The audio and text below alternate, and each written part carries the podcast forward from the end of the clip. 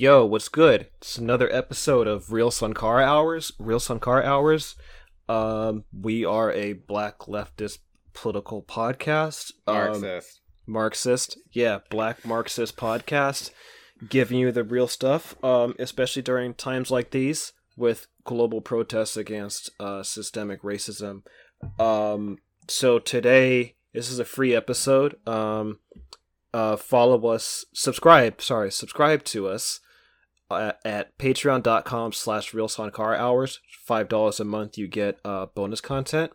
Um, today we're going to be talking about a number of issues. We'll be following up on the Harper's uh, cancel culture letter and then the some election stuff and uh, coronavirus related stuff. But um, anyway, before we get into that, follow us at Sankara Hours on Twitter. Um, and like I said, to support independent black media, subscribe to www.patreon.com slash real Sankara Hours. My name's Adam Hudson. Follow me at Adam Hudson5 on Twitter. And this is Peter M. Gunn. Follow me at mgunpeter. And yeah, it is, you know, another another week in Hellscape America. Um, I wanted to highlight something real quick that came Yeah. out of Louisville last night because there's still a movement going on, even though the press is not really covering it anymore. But uh, last night, 87 people, including um, a couple. I I'm not gonna act like I know who these people are, but they are rappers slash actors. YBN Cordae, Trey the Truth, who I think actually was a friend of George Floyd because George Floyd did have a rap career. Mm. Uh, Real Housewives of Atlanta star Porsha Williams, Yandy Smith, my son, and Tamika Mallory, who's an activist. They were all arrested protesting at the home of Kentucky Attorney General Daniel Cameron. Um, what's you know, this is ac- this is actually kind of chilling because all 87 people were hit with a Class D felony, uh, which is the charge was intimidating a participant in a legal process. Uh, this is actually pretty huge because people protest at like, you know, government officials' houses all the time. And the idea that like doing that is attempting to like influence the legal process is, you know, that is it's a new level of criminalization of protest. And, you know, I don't, you know, we'll follow up on this as to as to what happens. I mean, oftentimes when they do mass arrests, you know, they don't actually charge. They don't follow through on like on all the charges because it just would overwhelm the court system. At the same time, uh, hitting everyone with a felony seems like something they may intend to follow through on. Uh, this is, uh, it's funny, you know, the way they frame this, but you know, it's classic uh, ruling class colonial tactic of projecting onto your adversary what it is you're doing. So, the attorney general said the stated goal of today's protests at my home was to escalate. That is not acceptable and only serves to further division and tension within our community. Justice is not achieved by trespassing on private property. It's not achieved through escalation. Achieved by examining the facts in an impartial and unbiased manner. That is exactly what we are doing and will continue to do in this investigation. Um, Huh. that's insane. I mean, first of all, it's to point out that they arrested 87 people for protesting and still none of the cops that killed Breonna Taylor. Uh, but Ye- also, Yeah. the idea like that protesting outside an attorney general's house is trying to influence the investigation and not just you know prevent it from dragging its feet is i mean that's really kind of outrageous that they're accusing everyone of doing this. Um so this is i feel like this is actually pretty major and something that you know I, i've had to find this on like a hip-hop website. Um Mm. and so that actually dovetails into the follow up I wanted to do because you know that sounds like a an abridgment of the First Amendment, arguably. You know, the right to peacefully peacefully assembly, uh, peacefully Yeah. assemble. Um, and there's yeah, there's been a, a lot of um, laws and legal precedents to th- that crack down on protests. I think what Peter's talking about it is an example of that. So, you know, there there's been this whole debate about. Um, Uh, Go Uh, ahead. I also, I also also want to say, uh, for the for the people who are just like, well, just vote. Um, Kentucky does have a Democratic governor, so that's who's carrying this stuff out. Um, and yeah, they yeah, I mean, it was a completely peaceful protest, but it was on his they're on his lawn, so you know they can because they also hit him with uh, disorderly conduct and Hmm. criminal trespass, right? Um, but yeah, it's I mean this happens all the time, and it, it's a it's a big part of actually holding public officials accountable. So the idea that like that constitutes a felony is is quite chilling. Um. So yeah. So uh, last week we talked about this this Harper's letter, um, that was denouncing cancel culture and promoting free speech. Blah blah blah. Well, since then, um, Bari Weiss, who well, she self canceled herself. Yeah, Um, she quit the New York Times.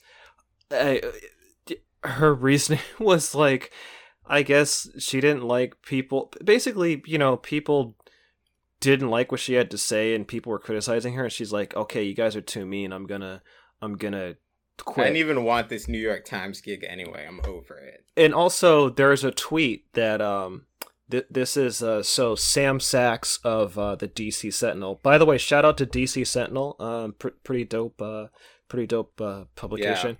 Yeah, Um, if you want if you want to get like daily news that uh you know because you want to pay attention to what's going on inside Washington, uh but you don't want a bunch of all the like ruling class bullshit. The DC Sentinel and also means Morning News, which is the same guys, are a good place for that. hmm Yeah. So Sam Sacks, um, he screenshotted this uh, tweet that was later deleted. So Thomas Chatterton Williams, he was the person who uh, co, he kind of spearheaded that Harper's letter. Anyway, he deleted this tweet, but Sam Sacks screenshotted the tweet. Um, and Williams, Thomas Chatterton Williams said, I'm in the middle of nowhere in France, and I literally, literally ended up expelling from my house an American friend of mine. Uh, wait, an American friend of a friend staying over who, out of nowhere, started ranting against Bari Weiss.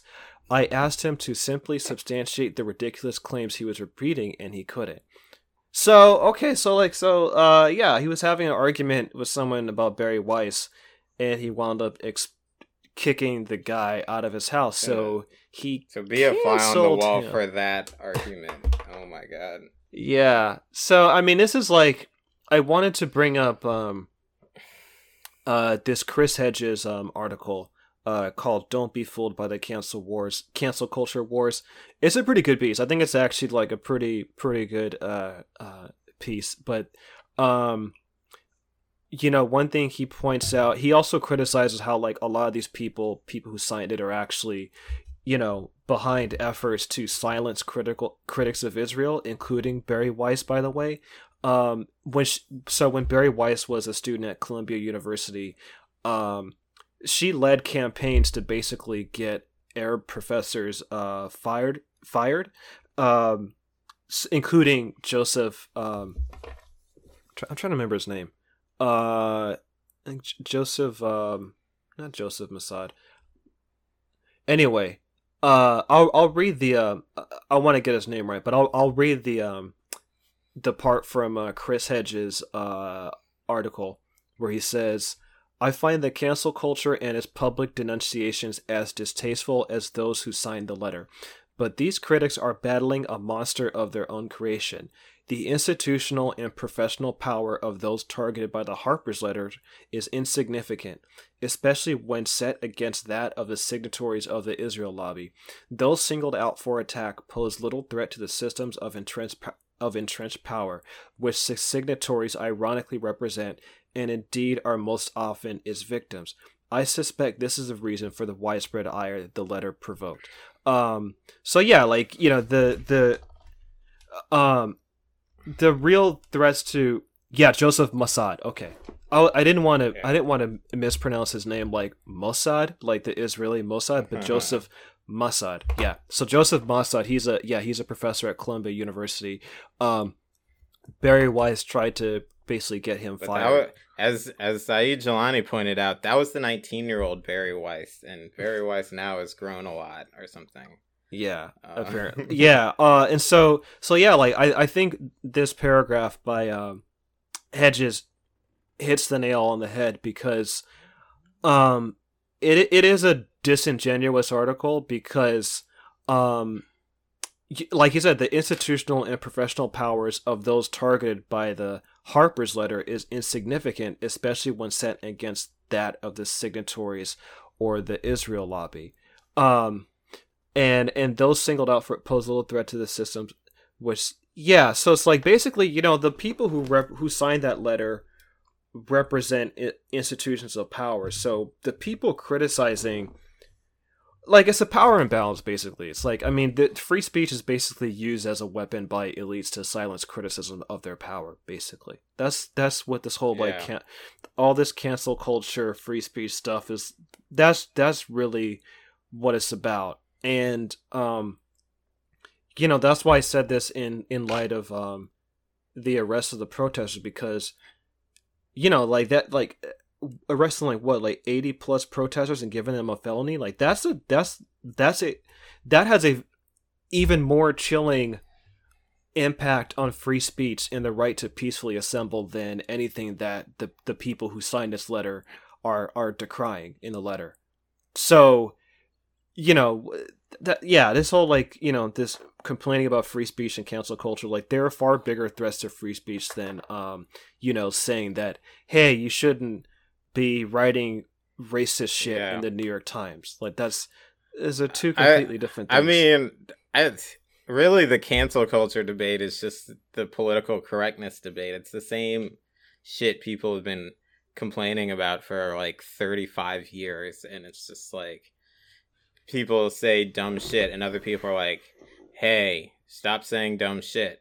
And they're like, can you believe that people are trying to silence me for my opinions just because they're ignorant and and you know hostile I can't believe this. I thought this was America, and you know, and it's, and, it's the same stuff. and also like those the the institutions that hedges is talking about like they actually have the power to silence critics like so Yeah. that's why bari weiss is such a good example because you know i mean now she no longer writes for the new york times but like you know she's used her position and connections to basically get critics of israel fired and also literary scholar cary nelson um, he used his position at the university as a professor at the University of Illinois to get um, Steven Salaita fired for criticizing Israel. So, you know, these the, these people who are, represent these institutions, they use their own power to silence critics. But when people outside of those institutions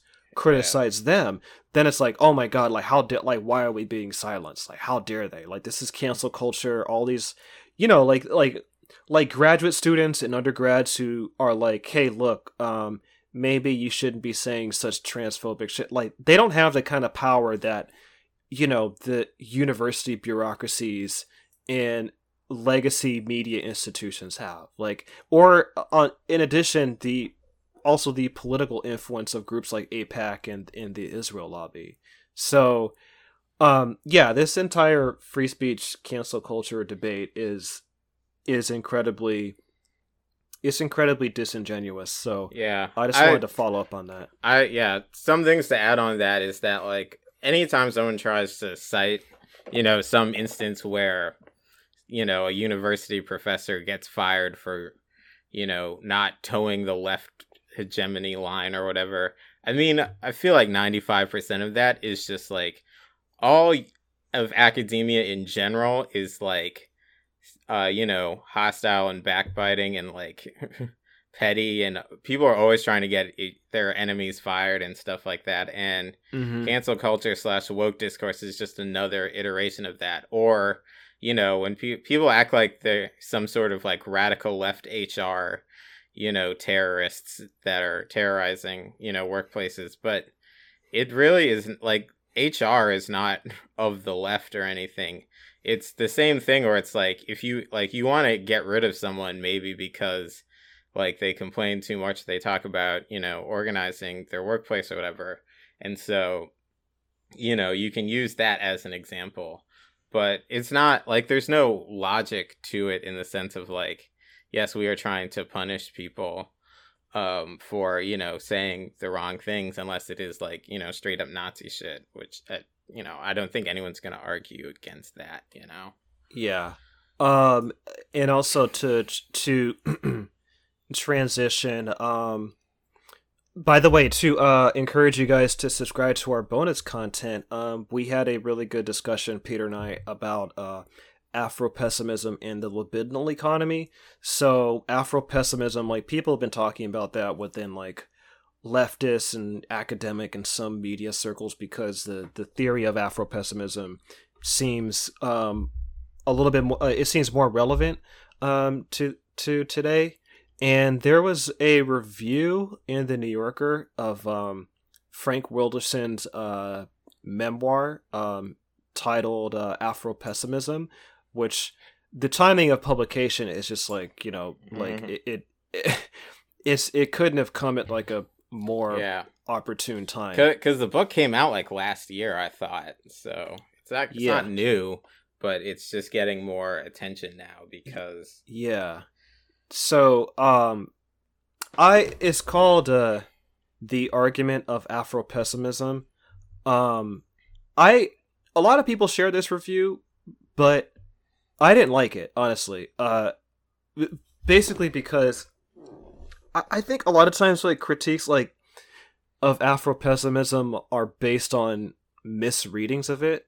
So I'll I'll read one paragraph and then kind of go from there. Uh, it it, it goes. Uh, Wilderson, a professor of African American Studies at the University of California, Irvine, is one of the founders of the philosophical school called Afro pessimism, a slightly misleading bit of nomenclature.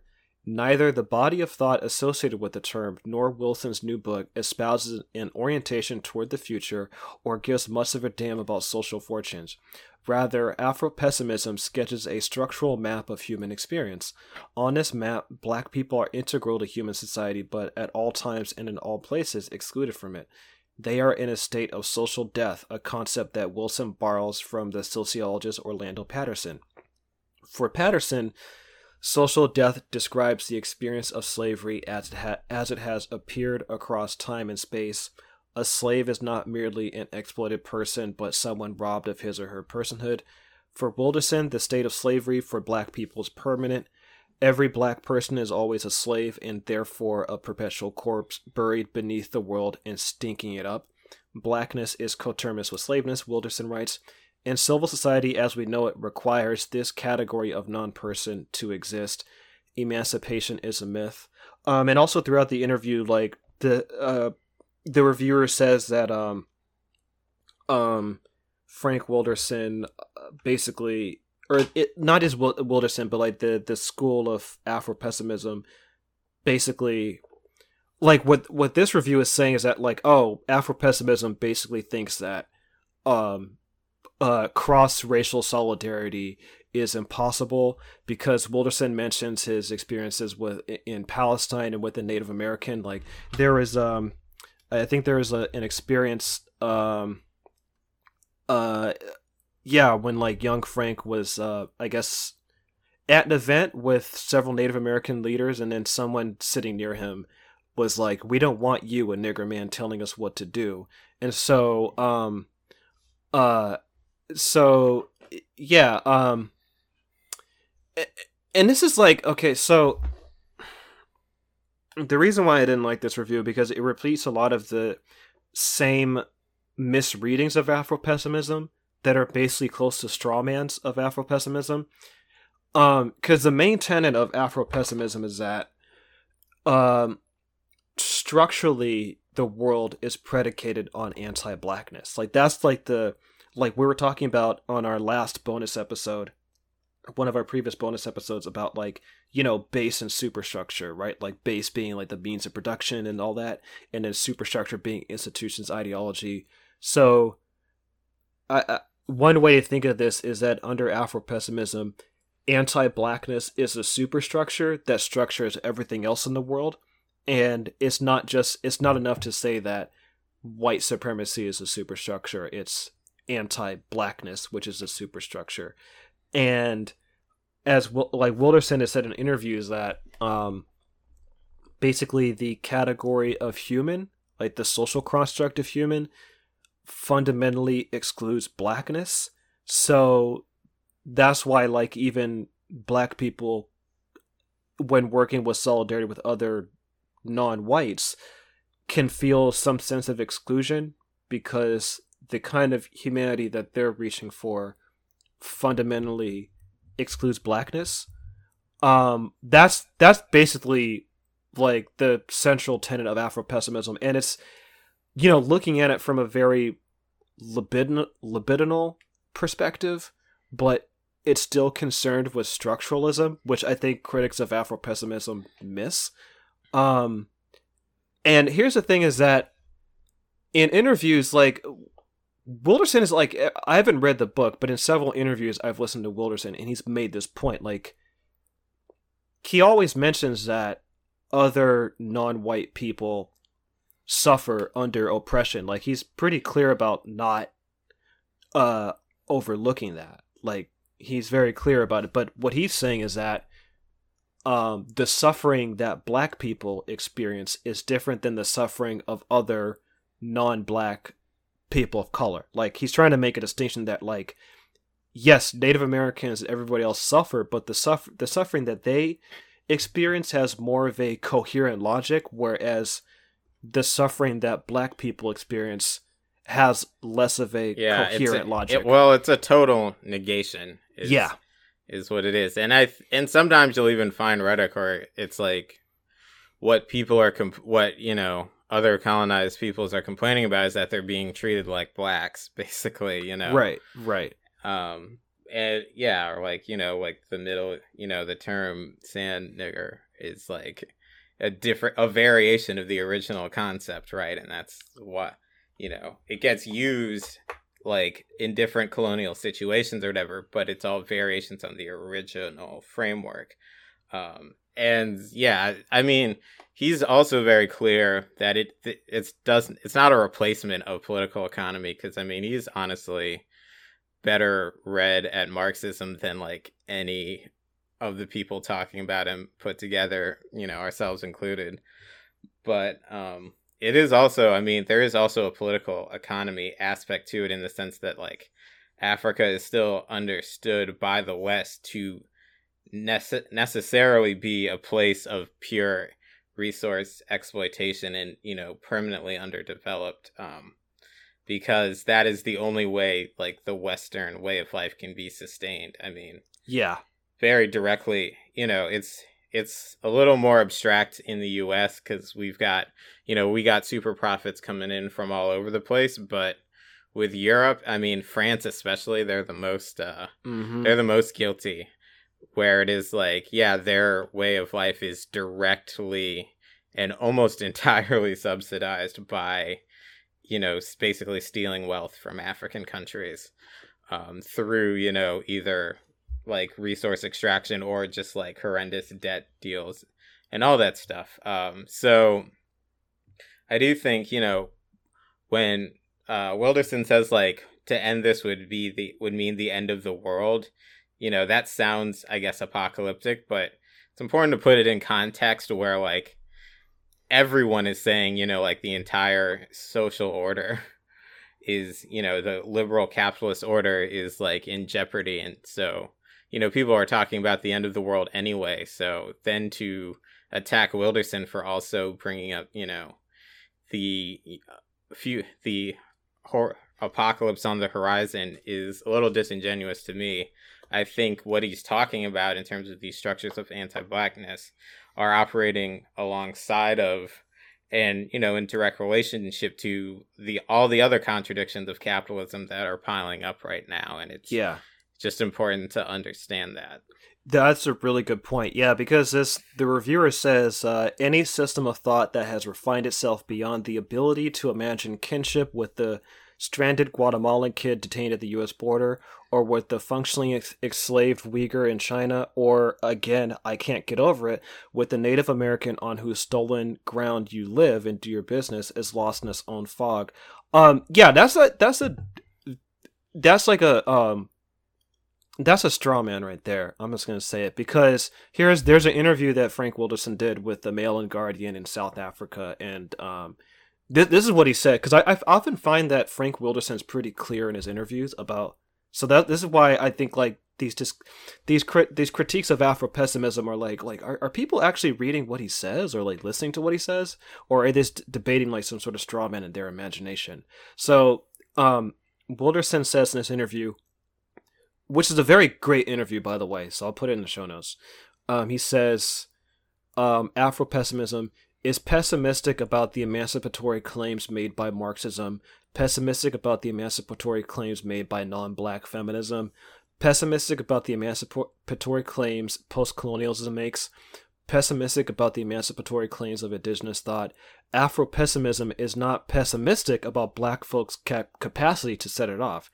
If we understand this, then we can see Afro pessimism itself as a form of self care. It gives us a power to pose a question that we were heretofore denied, and the power to pose the question is the greatest power of all. It gives us an explanatory power at the level of meta critique. We can take down our interlocutors by turning their assu- assumptive logic inside out.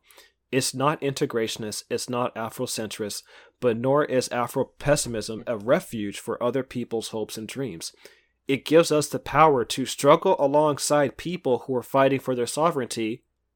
I'm gonna repeat this again because this directly uh, this directly contradicts what the reviewer said. It gives us the power to struggle alongside people who are fighting for their sovereignty, while at the same time ridiculing the puniest of such demands. We have no sovereign selves to be restored. That's what makes us so fierce what it says to black youth in South Africa and what it says to black youth in North America, what it says to black youth in South America and in Europe, it says that nothing should shackle your imagination. You can feel joy when a police station burns. It frees our imagination to think a black thought out loud, to be neither fearful nor ashamed of our pent up desire for the end of the world. That I that first of all, I love that quote.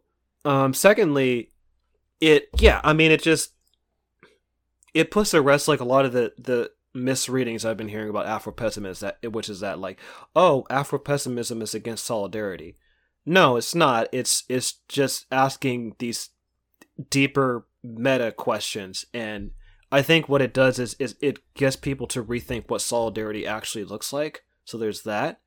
Um and it also does not deny the suffering of other you know non-black colonized people. I think what it what it points out is that the suffering that black people face globally is is structured differently than the suffering that it like let's say Native Americans face.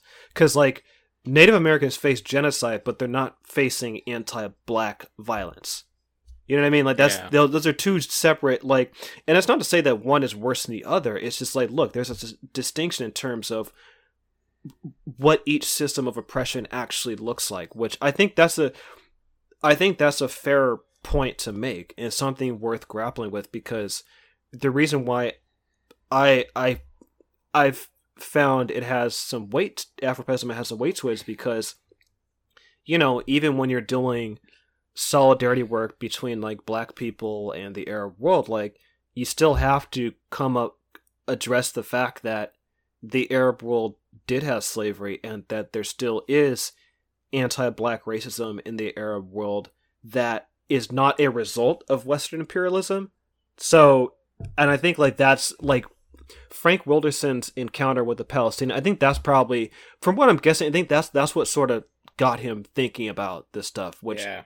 it, it it makes sense, but even then, like anti-black racism in the Arab world, I don't think it's I don't think it's it's you can't make a one one to one comparison between that versus like anti-black racism in the United States because of I, it's just yeah I think America's Yeah. anti-black racism is like a different and I think more massive structural beast than anti-blackness in other parts of the world but it it I think it's it's something that's worth synthesizing I think with other theories that are out there and I I can see like why it has appeal with other black millennials and black gen black zoomers. So anyway. Yeah, I I mean I also want to bring up something that I he mentioned, which is I think a really important point in wrapping your heads around this stuff, which is when he says we have no sovereign selves to be restored because other uh, cultures like in Asia or even you know indigenous people here they can understand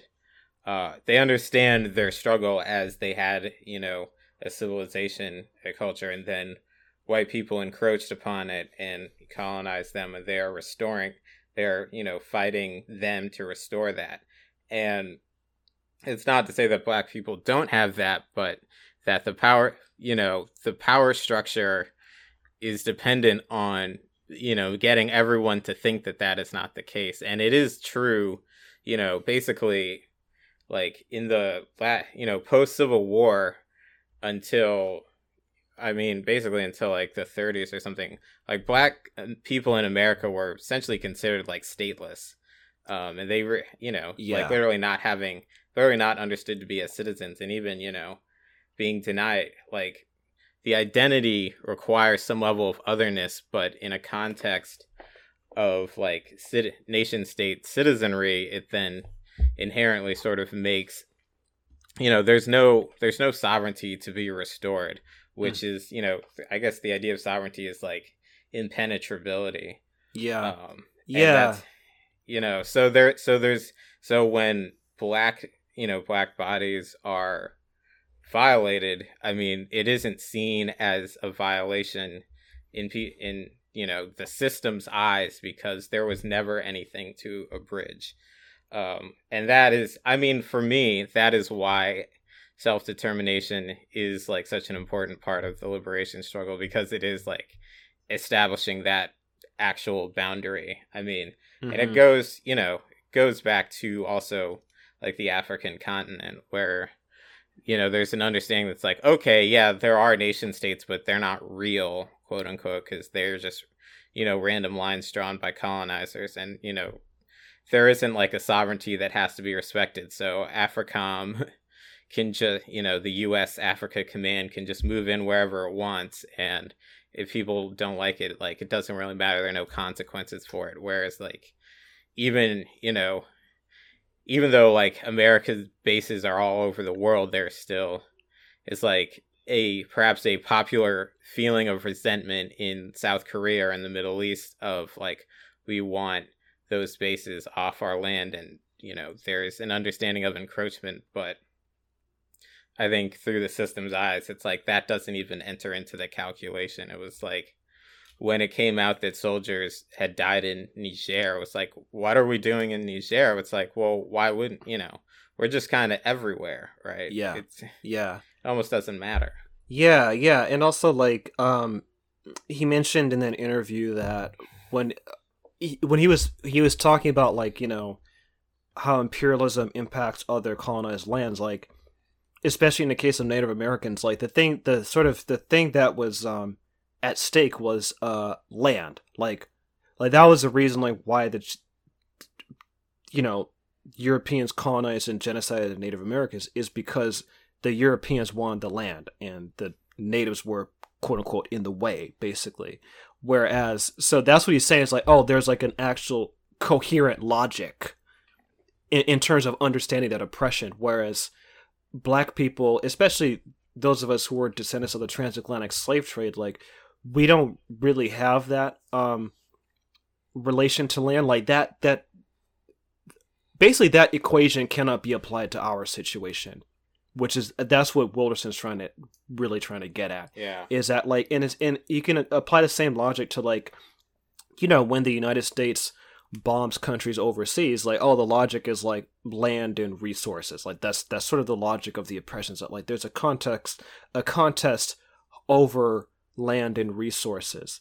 Whereas, uh, yeah, whereas for blackness, it's sort of It's just like a state of affairs. It's right. just- yeah, it's it's, it's, sort like of like a natural state of being. yeah, it's then like gets repurposed in different, uh, you know, political economic contexts. yeah, like blackness, like globally, exists in and of itself so that other people can exploit it. Like, like that's like I think that's what like when you wrap your head around Afro pessimism, and especially when you look at like you know the material fact of like the slave trades that impacted Africa, both the transatlantic and the Arab slave trades, and just the number of human bodies that were stolen out of Africa into other parts of the world, which is why, like, I mean, the African diaspora is probably the largest one. I think. I mean, as far as I can tell.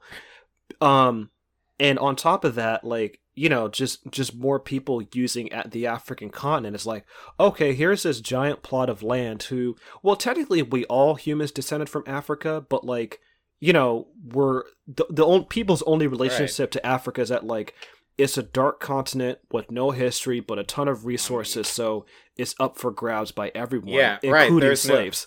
Yeah, like that whole no sovereignty to be a bridge thing. I mean, Afrikaners, Boers, like they really understood themselves to be African somehow. Like, like they really like that was really an argument they made. It's like we are part of Africa. It's like no, you're not. You're fucking Europeans. You you're colonizers. But no, that's not how they understood themselves. Um, Right.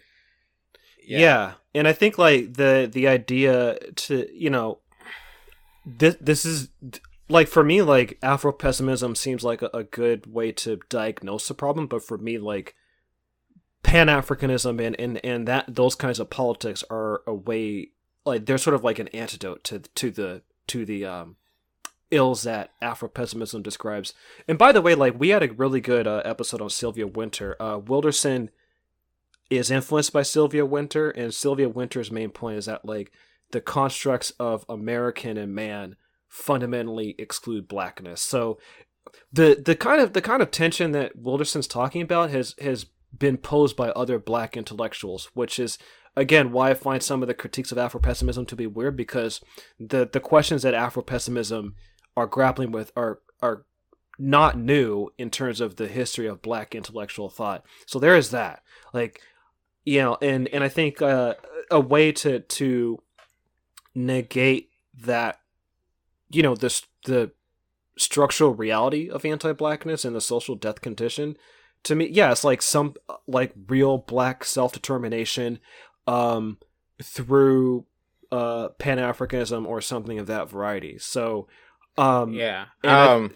yeah Go ahead. oh, I just wanted to add on, unless unless you're unless you had another point to make. Oh, I mean, like, I, just to just to wrap up my point, like, um, when he talks about the end of the world, like, in a way, that's kind of freeing because, like, look, the the world feels like it's ending, and Yeah. if the world is fundamentally predicated on blackness being structurally at the bottom, then it's like, well, we have no stake in this current world Yeah. order, so we We might as well we just have let it opportunities. right there's opportunities to create something new um so i don't i don't think afro pessimism is as bleak as people think. I think some people do kind of have a black pill reading of afro pessimism and use it to justify you know total Inaction. nihilism. Yeah inaction and nihilism but i don't think that's the main point of it. I think some people just misread afro pessimism to justify um not doing anything and total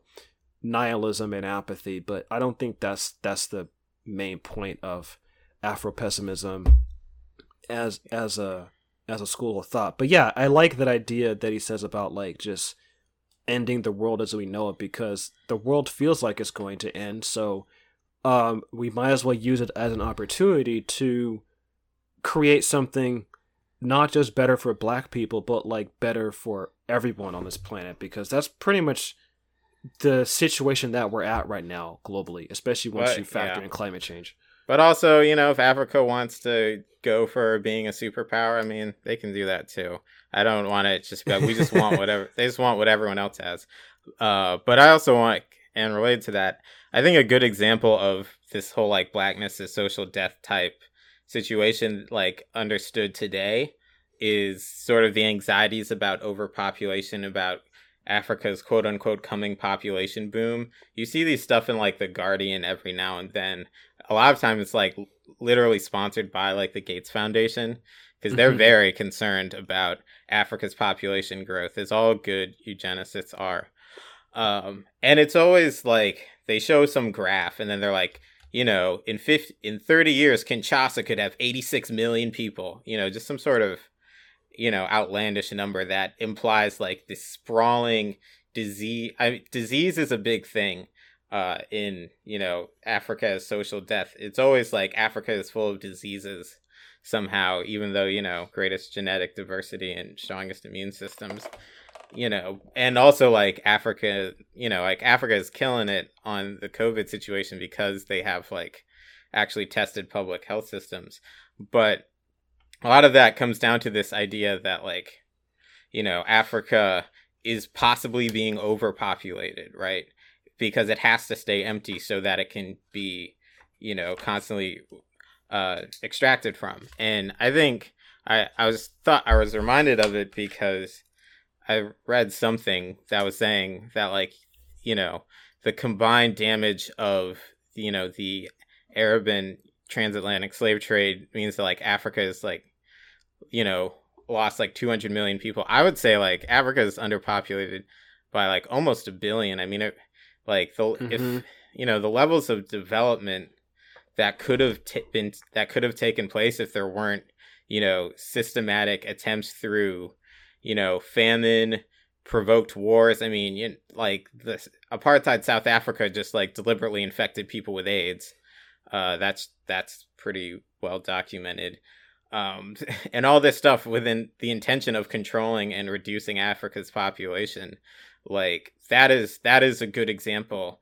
And you know that now that stuff is laundered through NGOs and seen as like you know civilized concerns about public health, but it's exactly the same dilemma where it's like Africa Africa's breeding is a problem and like Africans are a danger to their own continent, and you know Europeans basically are have to step in to uh, to save them. Um, it's that's that's a really good example of how to think about this stuff because yeah, Africa is actually dramatically underpopulated and I mean, yeah. could use a lot more people if it were just to be populated at the level of like Europe. Right.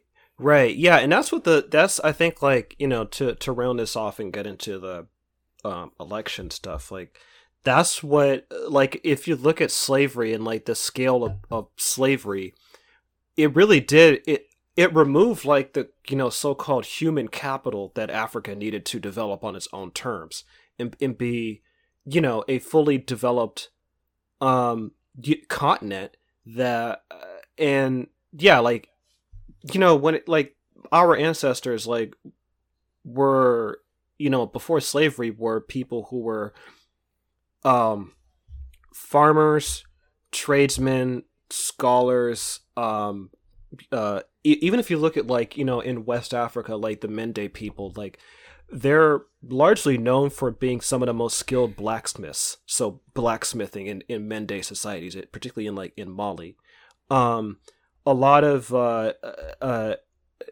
parts of West Africa, like Sierra Leone, um, a lot of people, a lot of those people were um, historically like uh, rice farmers. So the the kinds of humans you needed to basically do that, you know, hard labor to build up African societies and make them sustainable.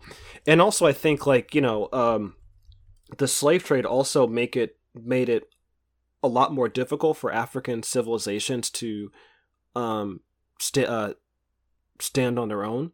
Um, because again, it depleted all, all the, the that human capital. Also, people who were like former soldiers who defended the the regimes, the civilizations.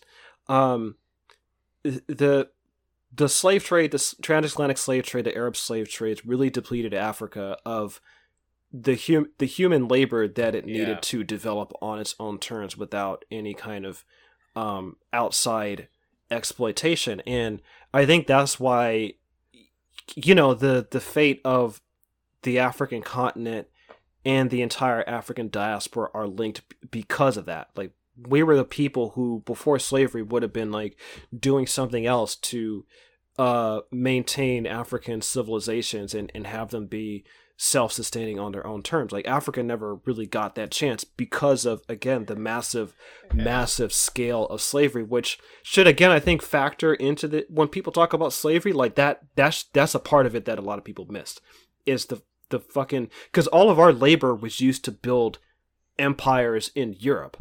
You know like like Europe and the global white man needed black labor. Like Africa yeah doesn't really need Europe.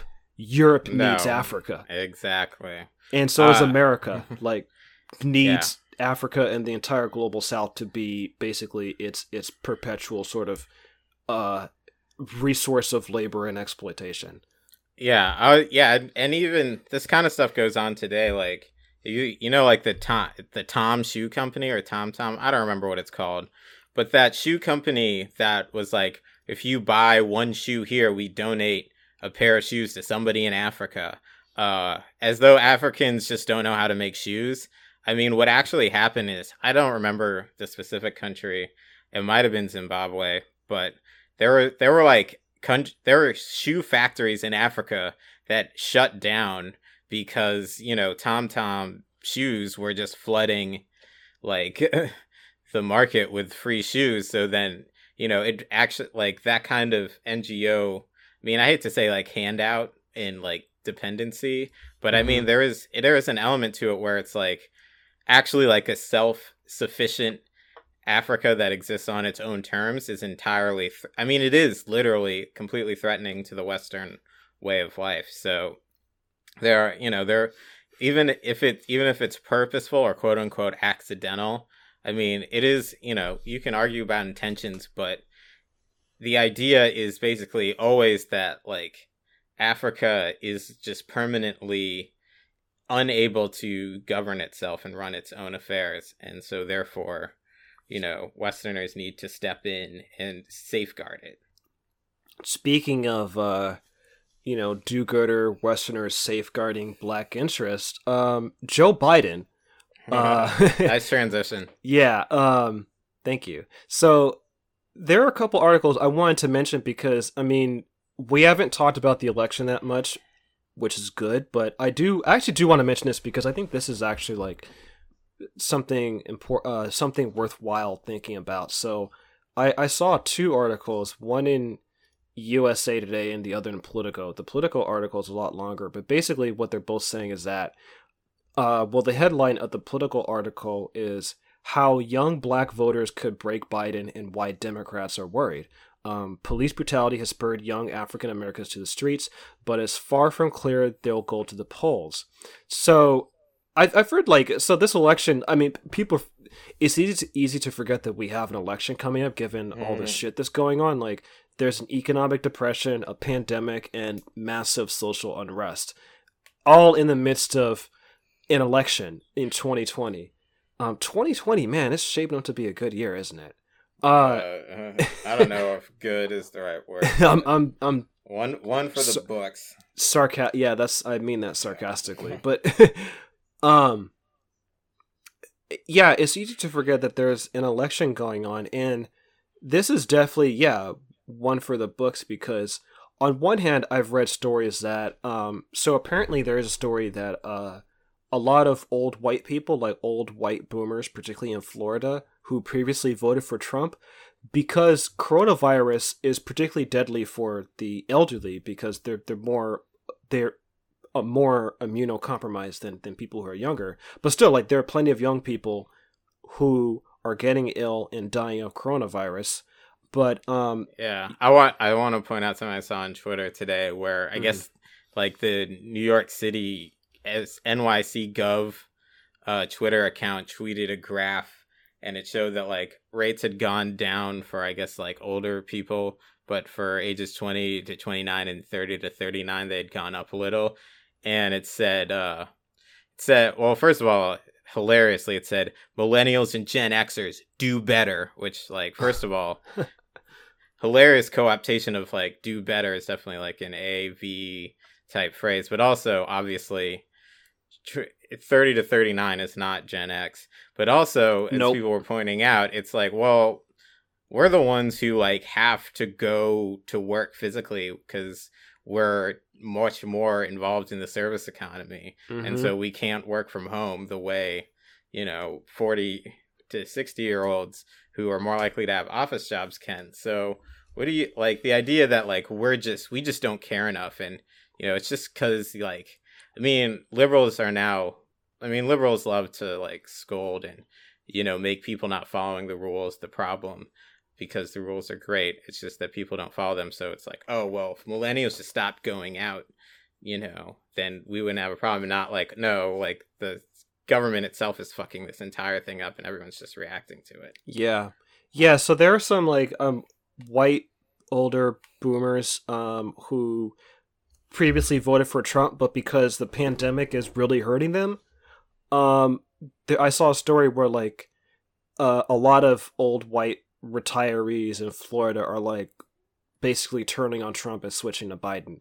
So that could be a liability for Trump in addition to this economic depression and his his just constant fuck up of the pandemic. I mean, obviously like there's still going to be like a a very very dedicated stupid chud base that will vote for Trump just because they they they that's what's that's just what they do. They just take marching orders from their dear leader. So but I don't I don't know if like those chud people are enough to um carry Trump into 2020 given all the other things that are going on. But at the same time that doesn't I don't think that equals an automatic win for Biden because I'll I'll just read from this Politico article. Um uh so apparently yeah like in it, it says in late January Black Lives Matter commissioned eight focus groups of young black voters in swing votes to drill down on a problem for Democrats since Barack Obama left office why they weren't excited to vote. By the way, I'm I want to know like which segment of Black Lives Matter commissioned this focus group. By the way, yeah Uh, yeah what yeah no i don't I, don't- I missed how focus groups were part of the liberation struggle right? Um. Anyway, yeah, I want to make a pin in that. Um. It goes on. One black man from Philadelphia told a pollster that his mother and grandfather had voted over the years, and all of them got nothing. So why should I participate in the same vote process? The focus groups were conducted before unrest swept the country in response to the killing of George Floyd at the hands of police. It also preceded the outbreak of a pandemic that's ravaged the country and an economic downturn that's left more than 40 million unemployed. At the center of all three crises, all all three crises are black Americans. Yeah, that's definitely true. Um, in response, Democrats have urged African Americans to channel their frustrations frustrations into voting. I'll stop here because yeah, I can definitely see that like the liberal pundit class, the political class, are using the Black Lives Matter protests as a way to channel that rage into voting for the Democratic Party. Um, it continues, but for younger black voters, many of whom are protesting in dozens of American cities, that requires a trust in a system that they believe has done little for them or their families. Joe Biden is struck. they believe i love that they Right. believe that it hasn't they feel that it hasn't done anything Th- th- keep in mind, this is Politico. Like this is this is Politico. So of course, yes, yeah, But that that's a common weasel word when talking about like structural oppression. It's like this group of people believes, feels that the system oppresses them. right. It's, Uh, ju- it's just an emotion. It's just a feeling they have. It's not. It's not based on reality. Right. Uh, it goes on. Joe Biden is struggling to connect with young voters, particularly those of color, according to public and private polling. A serious problem for the former vice president that started during the presidential primary. This week's demonstrations are an inflection point for the Democratic Party that can engage these voters or further alienate them from the political process, according to more than a dozen Democratic pollsters, strategists, organizers, and lawmakers. The difference maker for Democrats in November, they said, isn't whether President Donald Trump will peel off a small proportion of black men as he's trying to do. By the way, I want to stop here because, yeah, some people, I- I've noticed like some sort of mm-hmm. like K Hive type who. K Hive people who are like, oh, black men are gonna vote for Trump. Yeah, there. Look, there's some, there's some coons. I mean, there's co- there's Yeah. some black men who are coons, like you know, fucking like the I'm- the the Jesse Lee Peterson types, but like they're not they're not a size and they're not a large enough Yeah. segment of the black male population to make a difference. So Well, it's like it's like the the things they cite is like you know, like black women voters vote for the Democratic Party at like a level of ninety five percent, and black male voters vote at a level of eighty percent, and they're like, oh, see, this is proof that black men are like basically pro Trump, and it's like really like eighty percent. I feel like that's it's a pretty it's pretty on lock. Like I Oh. don't. 80 also 80% that's higher than like Latinos and Asians and whites. Okay? Yeah, like I mean look uh. look look at the like that's higher than like the number of like Asians in general when it comes to Democrats and same with Latinos. Like there's a lot of I mean b- black men like are more liberal than like I would say the the the average Latino and Asian voter just by numbers. Like if you're going by that eighty percent, like when it comes to Asians and Latinos, I think the the overall trend is like 60-40 in favor of, of Democrats. And I'm and I'm sure if you break it down by gender, like it's it's it's around there. So black people in general are Still, pr- pretty pro Democrat. So yeah, like 95 compared to 80, like that's still like yeah, even 80 is like on lock. And it's also average too. Like historically Yeah. Black people have voted Democrat by a margin of like 80-20 or like 85-15. Um it's just I think Donald Trump like it, it makes just pisses more people off, but yeah, 80-20 is like a that's an average thing. But anyway, like the article goes on um, the difference maker for Democrats in November, they said, isn't whether President Donald Trump will peel off a small proportion of black men as he's trying to do. By the way, I don't think he'll be successful at that. Um, but whether Biden can persuade young black voters in battleground states not to not to sit out at the election. Yeah, that's the key thing right there. The key thing is not whether Donald Trump can peel off a small proportion of black men as he's trying to do because again like the black men who like the kanye west types the jesse lee petersons like who these guys are just like just straight up fucking fools these losers just idiot just pure fucking idiots. Yeah like they happen to be black men and you know what? Yeah they're fucking losers they're fucking idiots they're fucking dumbasses who just they just want to just buck dance for white people all the time. Yeah they exist. The thing is those people they're not like they're not a um sizable enough number where it's going to make a difference in the election. I think that needs to be made clear. But the real thing is uh is is just apathy amongst young Yeah. black people, especially black and I think it, it, it does matter for black men because in a sense that like the crime bill that Joe Biden authored was under the specter of like the fear of the black male criminal. So I think like Yeah. that's what's animating Yeah, who would, who, who would have thought that you know the people targeted as super predators would be reticent to vote for the guy you know responsible for the bill itself? Yeah. But I think I think a lot of what this is is them just priming the pump for if they lose, they can blame black people again, like they tried to do in 2016. yeah. I mean, they run. It's like you run shitty candidates, and then you get, and then you're like, well, how can you know? It's like, well, the problem is we just haven't polished this turd enough. It's like, no, you can't. You, ca- it's like, well, what what can we do to polish this turd? It's like nothing. You can't. Like it, it's it's a turd. You know. Yeah. Uh, like there's nothing you can do to get people excited about voting for this. You know. Uh, I'm not even.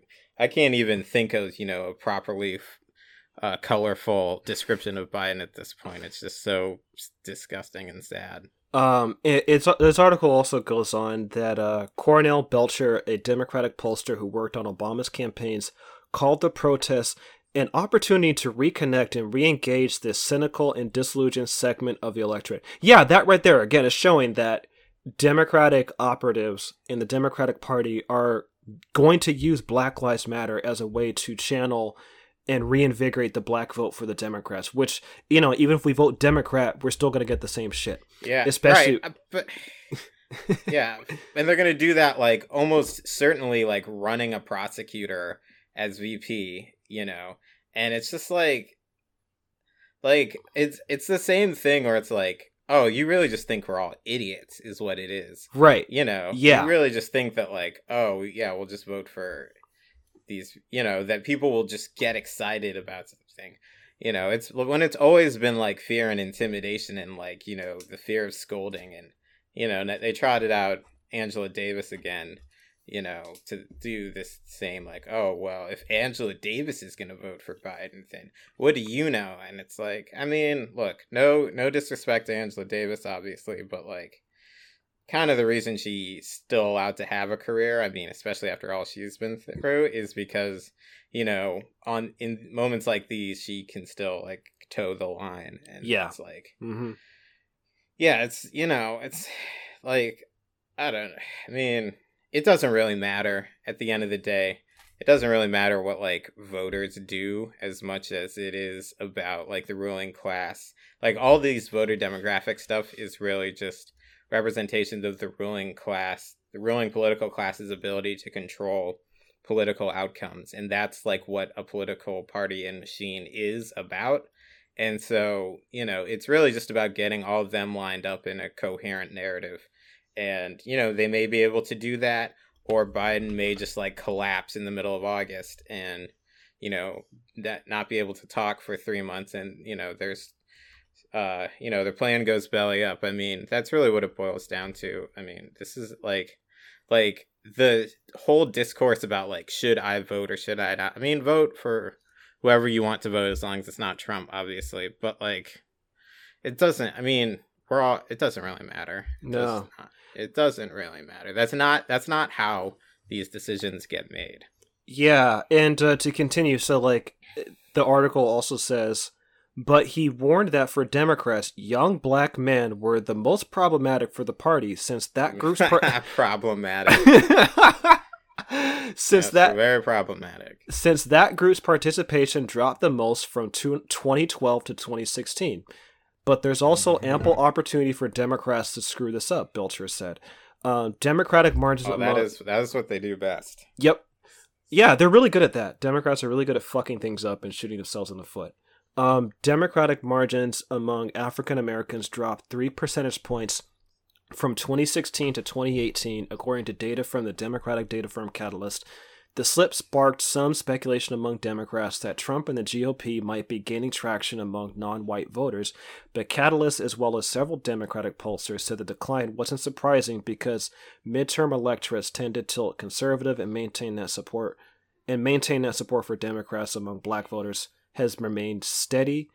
Um, Biden it says Biden will no doubt win a large majority of black voters, at least nine in ten of whom have voted Democrat voted, voted for Democrats in recent elections. Democratic pollsters said the party should worry less about Trump winning over black men and more about those who are ambivalent about Biden and the party. Now, on that part, I do think that they're right, and I do think that's something I said before about the Sanders campaign that um uh you know because like the Sanders campaign is somebody's like white SocDem people whatever were like black we lost black people because of Joe Jim Clyburn in South Carolina blah blah blah. But it's like no like what happened is that the people who are out in the streets right now should should have been foot, foot soldiers for the Sanders campaign. Like they they really should like if Sanders were smart um and I'm not trying to you know stand for Sanders but if if he were smart he would have stayed in the election kept running and you know cuz he dropped out right during the middle of a fucking pandemic when he was a candidate put pushing for single payer healthcare. So he could have used that opportunity to push for a solution that clearly clearly would have fucking helped everyone. Mm. um, and also with these protests happening, his insurgent campaign would have been well placed to get to channel that energy into a real like social democratic uh quote unquote revolution. But I mean like the Sanders campaign totally fucked this up by dropping out and also by not taking black voters seriously.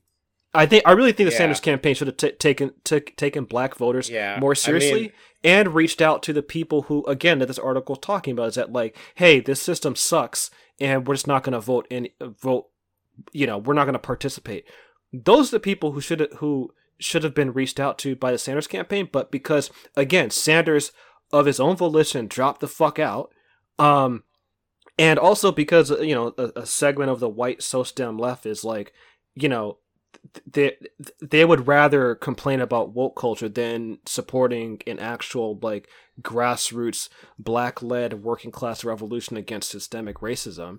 Um, and then now we have Biden because the liberal elite, the the sort of the the elite within the Democratic Party were so fucking hell bent on getting Sanders out that they were willing to go with the fucking fossil like Biden, and then they're wondering like, huh, I wonder why yeah. Biden, who has a career of working with segregationists and who was the main architect of a mass incarceration system which largely targeted black men, um, I wonder why like they're not voting. Hmm. Why they're not? Why they're not? I mean, I- they, they will still vote. They're just not enthusiastic about it. Right. I, which is like nuts. It's like, well, we just need people. Like, how do you be excited about fucking Bi- Joe Biden? I it's it's Especially beyond me. especially during a time when like, you know, people's especially the mood of black people of black America is on police violence. Yeah, Like, and, and as That's where the pulse is at. And how is but like Biden is like he's not even just out of touch. Like he's the reason why for he's the pulse part of the problem. he's part of the problem. You know, like it's just. I mean, yeah, you're right. It doesn't matter, but it. I think like this story sh- clearly shows like, you know, one how the Democratic Party is going to use is trying to use these protests to remain relevant, but it seems like I think there's enough young black people who are just like, you know, we're we're not paying it. We're not like I think there's enough young black people who um are up to the Democratic Party cynicism and are, are not going to buy it. And I think like that's what that's what these articles really reveal is that young black people and especially young black men are just like, you know what, fuck this whole system. And that's what Democrats are scared of. Like cuz the Demo- the Democrats their relationship to black people is looking at black people as like a well-trained dog that they have under control. That's really what the Democrats Yeah. do to the to For- black for- people. That's what it's been doing for two hundred years. Yeah. And now like you know that so-called dog that they thought they had trained is like, "You know what? Fuck you. We're going to go our own direction." And the Democrats can't control it. And this is what they're up against. Yeah. And you know what? Like good. I'm glad that I'm glad that there are enough black people who are basically saying to the Democrats, "You know what? Kiss our ass. Like fuck you. Like we're not going to if you're going to run somebody, especially Joe Biden who was like, well, if you don't vote for me, you ain't black. Okay, well, we're gonna show you who's really black, motherfucker. We'll show you who's really fucking black. Piece of shit. If he's really if he's really gonna say some fucking shit like that, like yeah, I'll show you who's really black. Who's black now? You know, like we're protesting against the police. Like what's what's blacker than that, huh? What what the fuck has Biden got to say about that shit? Him and his fucking cronies. They have nothing. They have nothing to fucking say. Um eh, but yeah, I I. I like it. I like it. I like I like Yeah. that I like that, you know, young black people are like, you know what, like why why should we vote for Democrats this this round? Like fuck fuck you. Like Yeah. like go like cuz the Democrats they they probably could win, b- but like, you know, don't come looking at black people's like we're going to save you cuz like no, we're not going to fucking save you without anything in return. You know, we're not we're not some fucking well-trained dog that you got on a leash. Like no. Like we have our own direction. We have we have our own brain, we have our own mind, we have our own we have our own agenda. We have our own interest, and if you're not going to satisfy those interests, you know what? Fuck you. Get the fuck out of here. I drop. Um, Um, I want to uh, before we end, I do I do want to uh, I do want to mention that um, apparently Wall Street is no longer betting on Trump, so yeah, I I think that's going to make more of a difference. Wall Street's backing Yeah, away from Trump. that that's yeah, that's what I was saying. It's it's like getting all the ruling class in line, and if if finance capital bails on him, I mean he's he's done. Yeah. and I I think like you know whatever weird shit they're trying to do to the economy now is just like I mean Biden will keep Biden will keep the the duct tape and popsicle sticks you know holding for a little while longer while now they're like just you know peeling off one by one and that i mean all they have to do is you know re- keep it going just a little bit forward it's it you know it's like yeah it's biden biden will is you know well at least has the you know idea in people's minds that like the system can go back to its normal functioning. It's not really whatever that means is a completely different question. And also like it's dependent on not understanding actually existing Joe Biden, but you know, they can they can do uh they can do dummy I mean they've been doing dummy president now. Mm-hmm. Uh, you know, not with very good results, but you know, Democrats are more competent at dummy president. Let's probably, Yeah. I- or at least, or at the very least, they'll see it as because a lot of this stuff is competitive. It's like, oh no, we'll we actually know how to do dummy president. You know, unlike the Republicans, yeah. losers. Uh, so apparently, yeah, like this is from Axios, and it says like a Citigroup poll of 100 fund managers released last week uh, found that 62% expect a Biden win compared to 70% who expected a Trump victory in the same survey in December. And this uh, came out when when did this come out? I think it's like a week or two ago or something. Um, and it said like yeah, why it matters. It says Wall Street had its chips on a Donald Trump win until recently even in the midst of the coronavirus induced recession and Biden's rise in the polls. The shift is the latest indicator of how quickly the political and business worlds have aligned in the view that President Trump is unlikely to win a second term as COVID 19 infection numbers have spiked again and the economy looks to be stalling. Um, it also mentions betting, mar- betting markets have turned decisive- decisively toward an expected victory for Joe Biden in November, and asset managers at major investment banks are preparing not only for a Biden win, but potentially a Democratic sweep of the Senate and House too. And I think, yeah, beyond like, you know, Democrats wanting to blame young black people or young black men uh, or or whatever, like the real thing that's going to matter is like, yeah, where Wall Street is headed and where fin- the interest Yeah. of finance capital. And I think what's clear is that finance capital is looking at Trump as a clear liability, and they're it from this Axios uh, newsletter.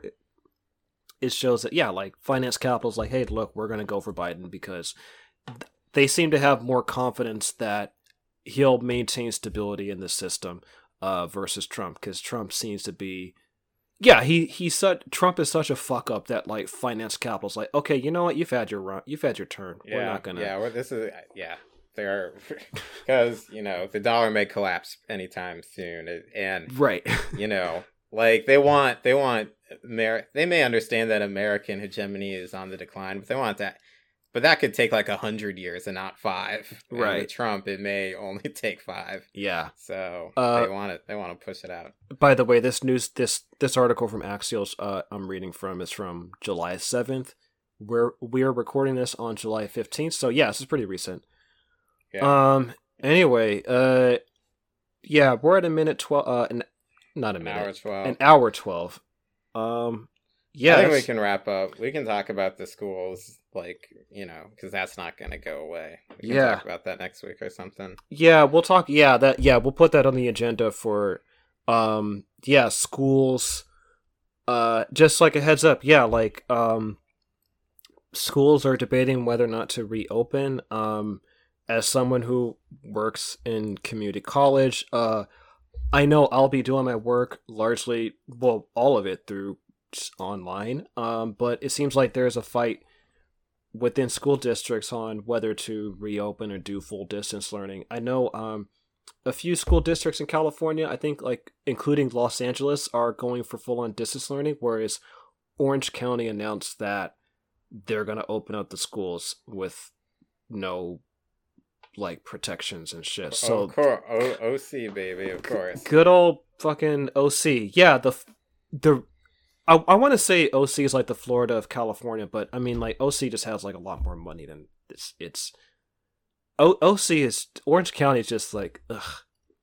I don't I have mean, it anything has nice its core elements too, but it is just it is all the conservatives in California. Right. Yeah. Exactly. Yeah. Yeah. The, all, all the conservatives in California are concentrated in Orange County, and yeah, there's plenty of poor people in OC who are victims of that bullshit.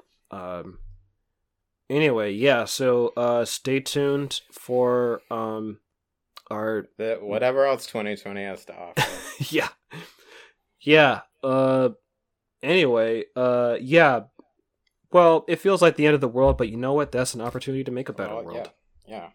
That's that's what we're talking about. Yep. End of the, end of the world means end of you know structural anti-blackness too. So I don't. I'm not an accelerationist, but I'm also not a decelerationist. You know, we don't. We don't have. We, neither of us can control the car in any way right now. That's so. Yeah. We're just we're trying to we're trying to actually you know build something that's capable of controlling the car. Mm-hmm. So it's not about accelerating or decelerating. It's it's just understanding these things as they develop. Yep.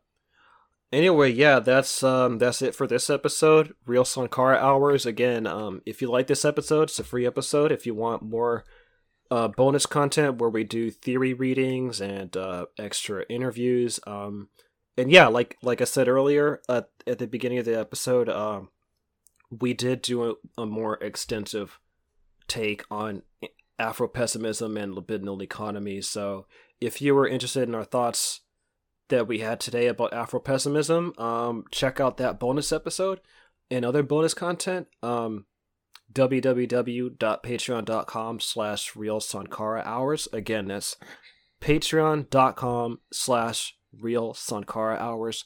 Five dollars a month, you get um, bonus content and also support Resistance Noire, the larger Black resistance media network that we are a part of. Um, I'm gonna try to get some of the folks from from Resistance Noire on here so we yeah. can talk more about.